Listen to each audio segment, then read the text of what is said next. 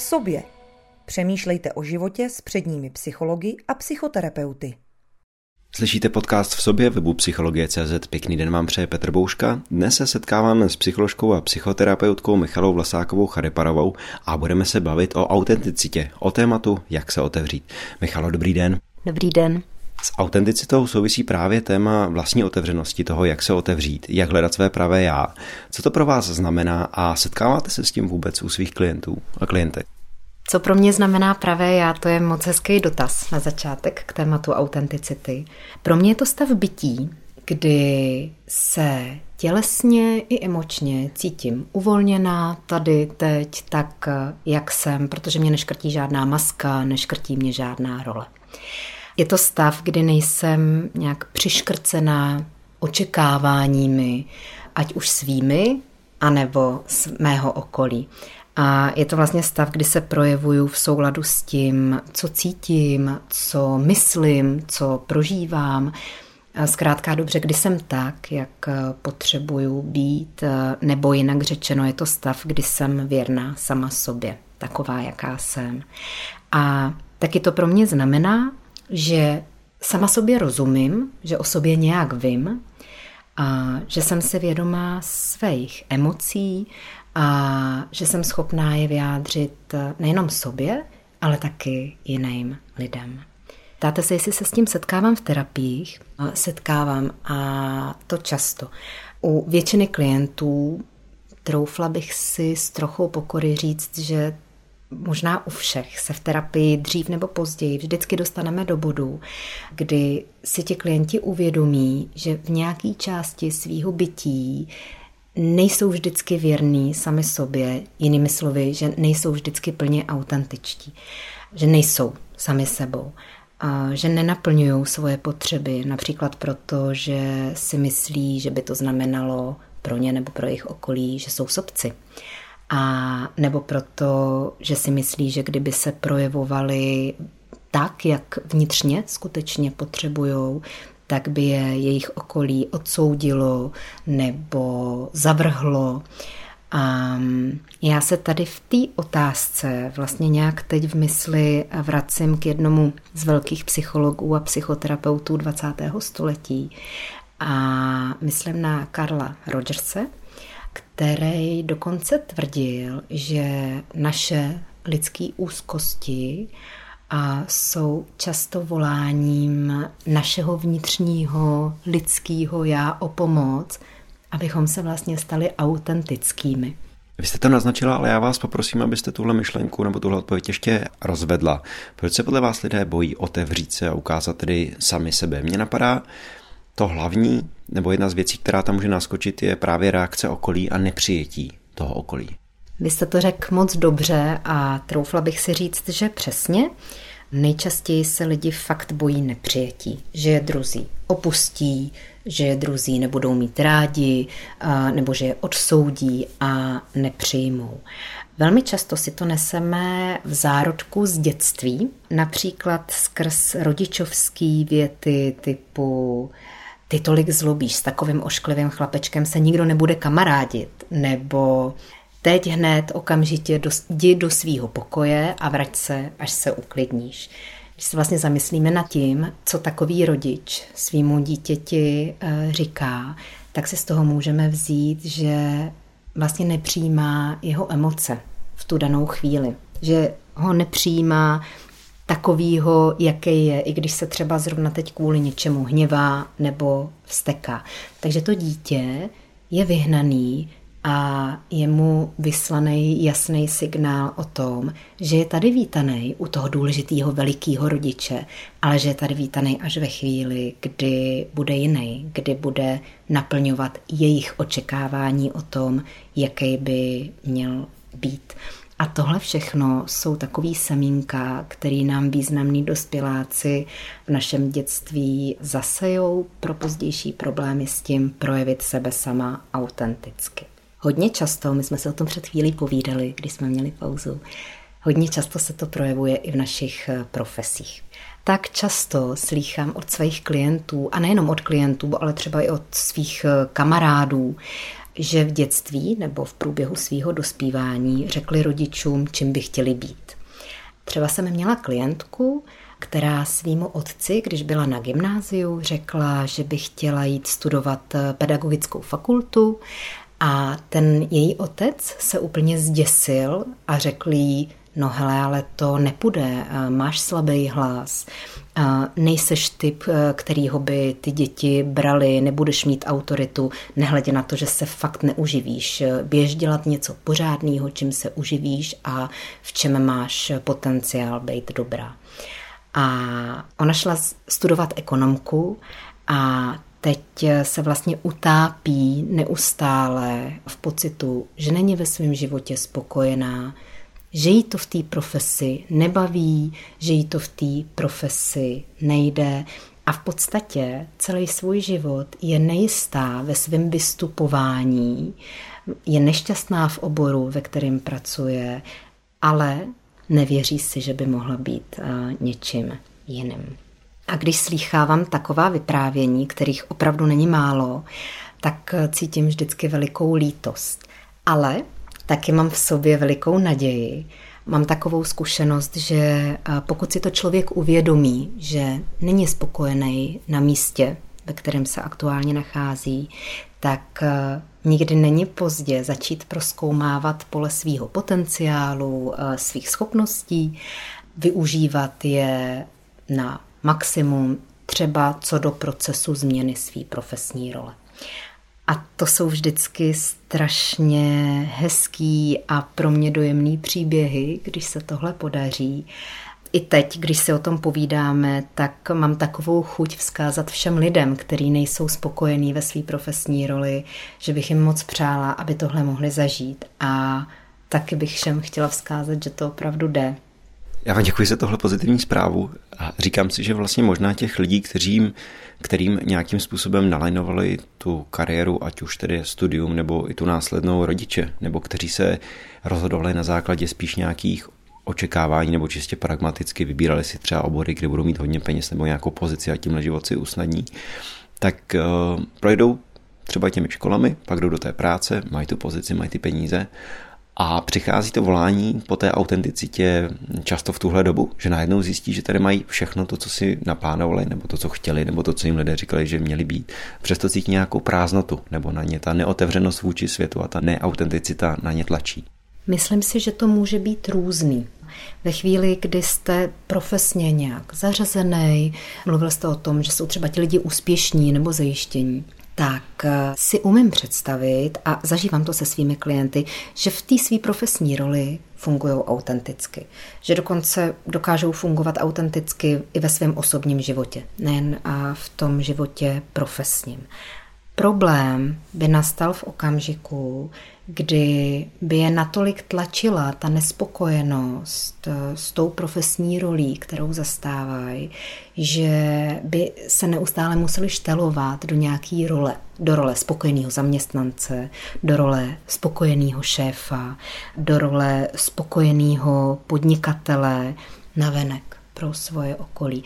A ve chvíli, kdy se vlastně škrtíme, já ráda používám to slovo, že se vlastně škrtíme v téhle v týhle roli, kdy nejsme uvolnění, tak eh, tam potom ten prostor pro to opravdový já, to autentický já tolik není, protože už hrajeme tu roli toho spokojeného, vděčného. Často slychávám od svých klientů, zejména od těch, kteří pracují v korporátech, že je in nést nebo vnášet do týmu spokojenost, že je důležitý pro jejich šéfy, aby nezanášeli atmosféru toho týmu nějakými negativními emocemi, negativními pocity, že je třeba, aby se projevovali jako spokojení lidé. To lidi často zúzkostňuje. Chápu, tlak na neustálou dobrou náladu a pozitivitu může být velmi náročný a obrátit se v přesný opak. Napadá mě, ale ještě pojďme zpátky k tomu tématu otevírání se vůči sobě a vůči světu. Říkám si, že často si lidé třeba brání terapii nebo nějakému jinému způsobu, jak se podívat do sebe, protože by je mohlo vyděsit eh, co by v sobě také mohli vidět. Mám na mysli třeba různé emoce, různé myšlenky, které je napadají vůči blízkým, vůči rodičům, vůči sobě samým. A pokud tedy v životě nemají nějaké zásadní problémy, řekněme duševního, psychologického typu, tak je vlastně nic nedonutí a neudělají to. Tak myslíte si, že se lidé i z tohoto důvodu mohou bát, skutečně otvírat se, protože to je spojené s tím přece se otevřít a jak byste to pojmenovala, musím eh, znát sám sebe nebo sama sebe. Může se to dít, spadá to do kategorie nejen, ale myslím, že hlavně obraných mechanismů našich lidských. Ono, žít autenticky, může být v některých okamžicích eh, našeho života děsivý, protože to vlastně znamená, že na sebe berete zodpovědnost za svá rozhodnutí, za jakýkoliv rozhodnutí, který v daném okamžiku uděláte, tak ve chvíli, kdy chcete být věrný sám sobě, tak se proto musíte rozhodnout. A to někdy může být těžký, třeba vzhledem k okolí, jak jsme si povídali, toho dotyčného člověka. Ale lidi, kteří jsou autentičtí, kteří jsou věrní sami sobě, tak oni jsou vlastně v pohodě i v té své nepohodě. Oni se znají, oni jsou připravení tu nepohodu nějak uh, uníst, nebo mají na to sílu.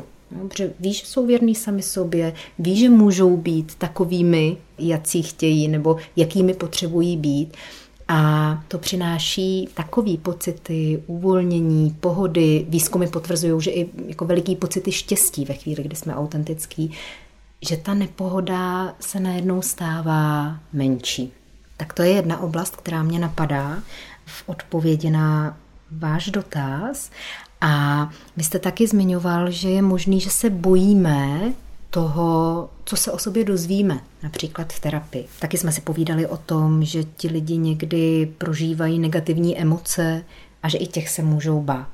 Tohle někdy přirovnávám k takovému tomu domělému obrovskému bubákovi, kterýho, který je pod postelí a my vidíme jeho stín, který je obrovský a děsivý a proto se pod tu postel bojíme podívat. A ve chvíli, kdy na to sebereme odvahu a třeba si na to i posvítíme, tak zjistíme, že pod tou postelí je nějaká nevinná maličká figurka, která ale vrhá obrovitánský a děsivý stín něčeho velkého. Takovou mám zkušenost i v terapii, že když se odvážíme podívat na to, co skutečně cítíme, co prožíváme, ať na úrovni tělesný nebo na úrovni emoční, tak najednou je tam ta úzkost menší, protože skutečně vidíme to, jaký my jsme.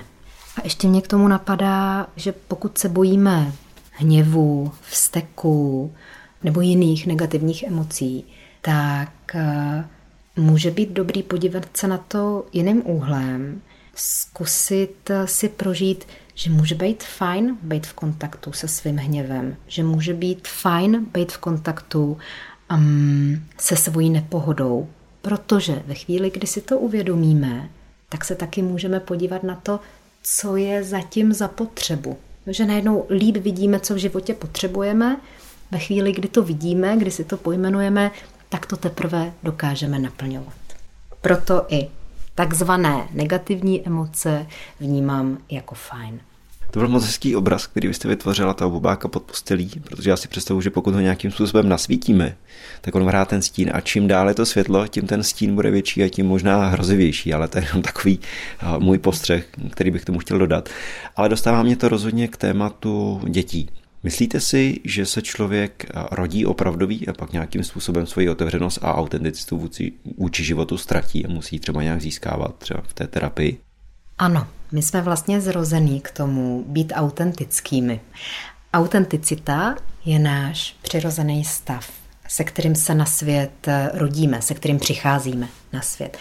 Mrkněme se na novorozence, na kojence.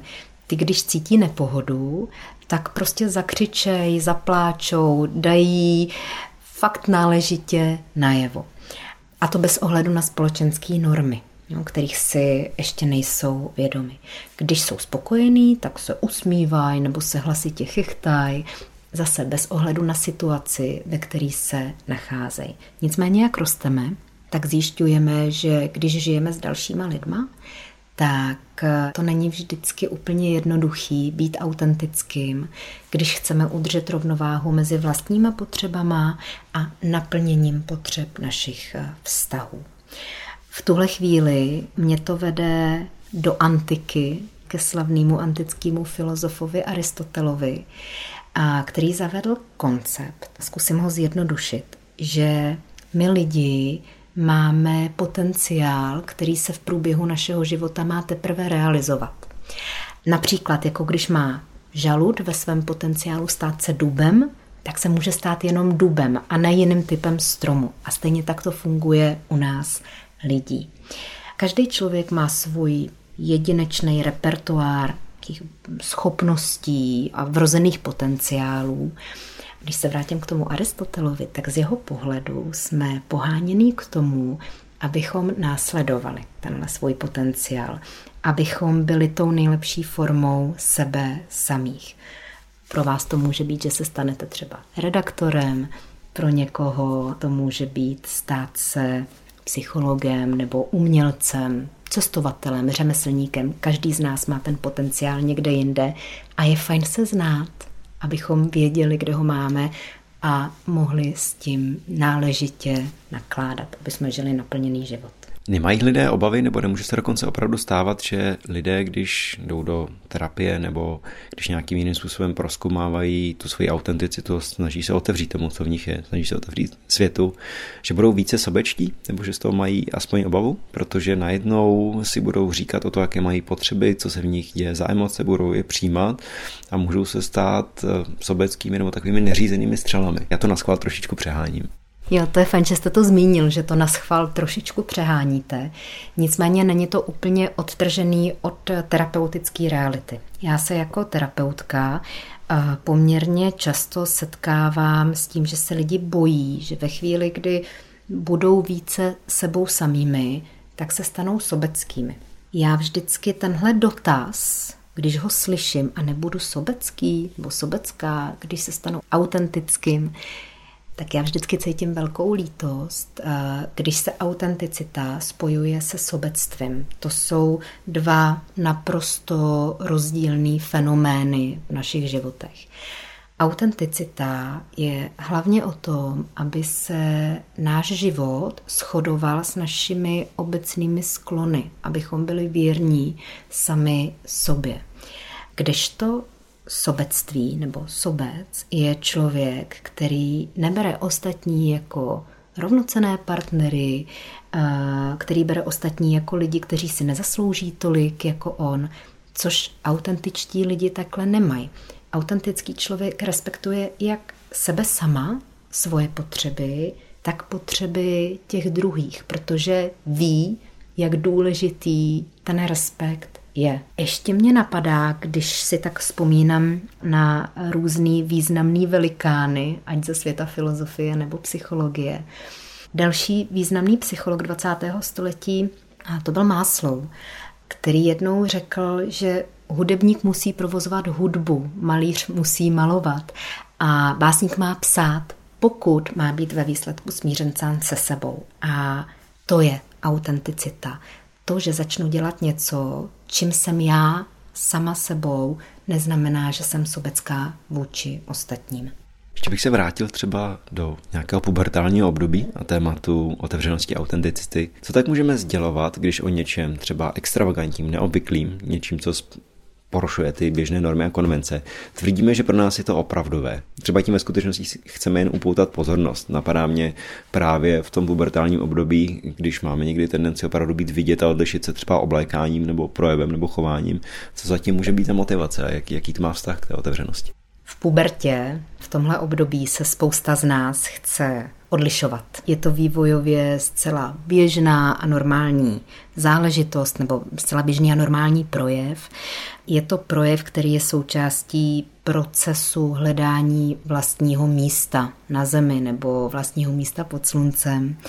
A je to o vymezování se často vůči rodičům nebo významným dospělým a je to o kotvení se v tom, kým vlastně jsem. Já v té pubertě tomu světu vlastně říkám, ale já nejsem stejná jako můj rodič. Já jsem já. A někdy to hledáme, třeba skrze různý extravagantní projevy. Někdy to děláme taky proto, abychom se vymezili a dali těm rodičům nebo tomu světu zprávu o tom, že chceme být sami sebou, A nechceme být tím, kým nás chtějí mít ti druzí, třeba ti rodiče nebo učitelé nebo jiní významní dospělí. A tenhle proces vlastně slouží velmi dobře tomu, abychom mohli být tím, kým skutečně jsme. To znamená, ano, můžeme upoutávat pozornost, ale slouží to k tomu, abychom se mohli stát autentickými. To mě napadá, že právě v tomhle období je to třeba nějaký tahle situace, o které jsme mluvili v předchozí otázce, první takový závažnější střed se společenskými normami a očekáváním. Právě když se emancipujeme od těch rodičů, tak jak se v rámci té otevřenosti a autenticity hledají hranice právě ve vztahu ke společenským normám? Jak moc vlastně můžeme být sami sebou a do jaké míry ty všechny normy a očekávání musíme dodržovat nebo se jim chceme podřizovat, protože přece jenom nějaké ty sdílené normy by měly být, aby jsme nežili v úplném chaosu. Moc hezky nad tím přemýšlíte. Zkusme se podívat na náš běžný pracovní den. Od chvíle, kdy se vzbudíme, do chvíle, kdy jdeme spát, zažije většina z nás momenty, kdy můžeme být opravdu sami sebou, takovými, jací jsme. Velká část našich pracovních dnů je ale často divadelní představení. Nasazujeme různé role nebo jdeme do různých rolí v různých maskách. Z různých důvodů neříkáme nebo nedáváme najevo, co si skutečně myslíme nebo co skutečně cítíme. Často, a o tom už jsme si taky povídali, nasazujeme masku, že se máme fajn, že je všechno v pořádku. Vlastně si vemte, jak často odpovídáme na dotaz, jak se máš, automaticky tím, aniž bychom nad tím přemýšleli slovem dobře. Ale zkusme se podívat na to, jak často opravdu cítíme, že se máme dobře a jak často tak odpovídáme jenom proto, že jsme tak naučení odpovídat, anebo proto, že jsme pod tlakem, abychom působili, eh, že se máme fajn. Samozřejmě, že je občas užitečný, jsme-li schopni eh, své autentické projevy maskovat, někdy je dokonce moudrý to udělat například když pracujete v oblasti obchodu nebo, nebo marketingu, tak uh, asi není moudrý říct svýmu klientovi, že se s ním cítím příšerně uh, a že bych byla radši se svými dětmi v parku. Tam by to mm, nevedlo asi k uspokojivému výsledku. Ale existuje hranice, na kterou jste se, myslím, ptal v tomhle dotazu. A já jsem přesvědčená o tom, že nejlepším informátorem o hranicích vlastní autenticity je naše tělo. To nám dává jasně najevo fyzickým napětím nebo bolestí, že je něco v nepořádku. Autenticita vlastně vyžaduje, abychom si byli vědomi, co se děje s naším tělem, jak se ve svém těle cítíme. Nejeden klient mi říká, jakým bolestem hlavy, zád, břicha čelí v pracovních dnech, zatímco o víkendu nebo na dovolené se cítí dobře. My potom často docházíme k uvědomění, že ty bolesti nebo jiné tělesné strasti mají původ v tom, že ty lidi vlastně neustále drží svoje potřeby a své pravé já na úzdě. Že to vlastně škrtí, jak používám ten termín. Ve chvíli, kdy začne mít to, že nejsem věrná tomu svýmu pravýmu já, těm svým potřebám, odraz na mém fyzickém stavu, tak to považuji za velký varovný signál a tu hranici, na kterou jste se ptal. Samozřejmě nějakou chvíli jsme schopní to vydržet, ale je tady otázkou opravdu a fakt chceme vydržet tělesnou a psychickou nepohodu, jak dlouho to chceme vydržet, jak dlouho jsme ochotni platit takovou daní, jakou je fyzická nepohoda nebo dokonce nemoc. Je to daň, kterou chceme platit. Vy jste to asi načetla, já odhaduju, že tohle tedy spadá do spektra nějakých somatických, psychosomatických eh, obtíží. Co všechno se ale, pokud vás něco napadá, může dít, když se člověk ve vztazích, v zaměstnání nebo obecně v životě dlouhodobě popírá, není tedy otevřený sám sobě? První, co mě napadlo, když jste položil ten dotaz, bylo, že se horší kvalita mezilidských vztahů. My lidi máme schopnost vnímat, jestli je ten, který proti nám sedí nebo stojí autentický, nebo jestli něco hraje, Zkuste si třeba vzpomenout na lidi, který obdivujete, který máte nějak rád, oproti těm, který neobdivujete nebo k ním máte taky vlažný vztah. A když se nad tím zamyslíte, tak je velmi pravděpodobný, že ti lidi, který obdivujete, ke kterým zlížíte, jsou autentický. Je to právě ta autenticita, která odlišuje ty oblíbenější od těch méně oblíbených. Ten kontakt nás s lidma, kteří jsou strojení, kteří něco hrajou, bývá energeticky velmi náročný. A to proto, že věnujeme velkou část eh, té energie pro to, aby jsme se zorientovali v té situaci, cože se to vlastně děje. Protože ten člověk něco jiného říká, něco jiného myslí, nějak se neverbálně projevuje a to všechno zpracováváme a v tu chvíli, kdy jsme v kontaktu s neautentickým člověkem, v tom můžeme mít pěkný guláš.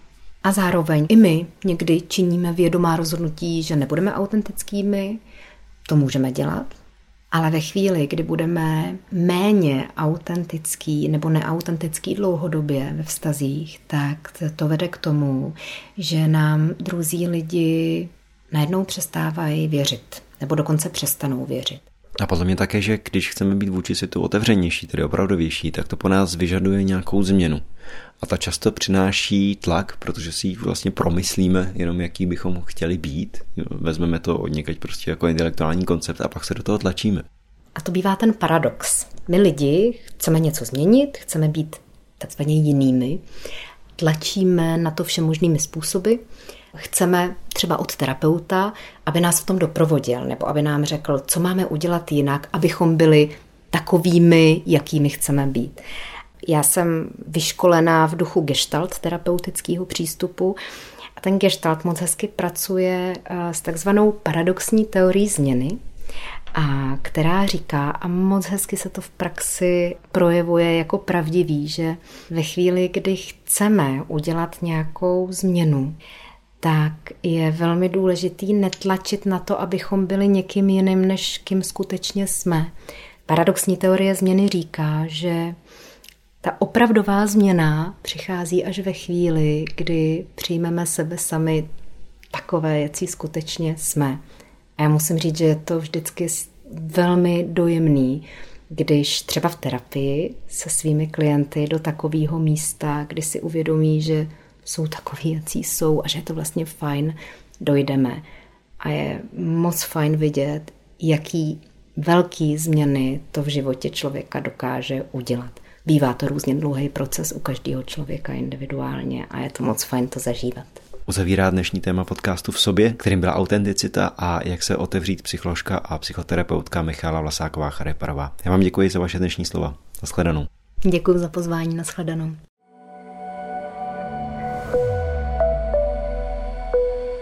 Více audia, článků a videí o tomto tématu najdete na webu psychologie.cz, největším českém portálu o sebepoznání.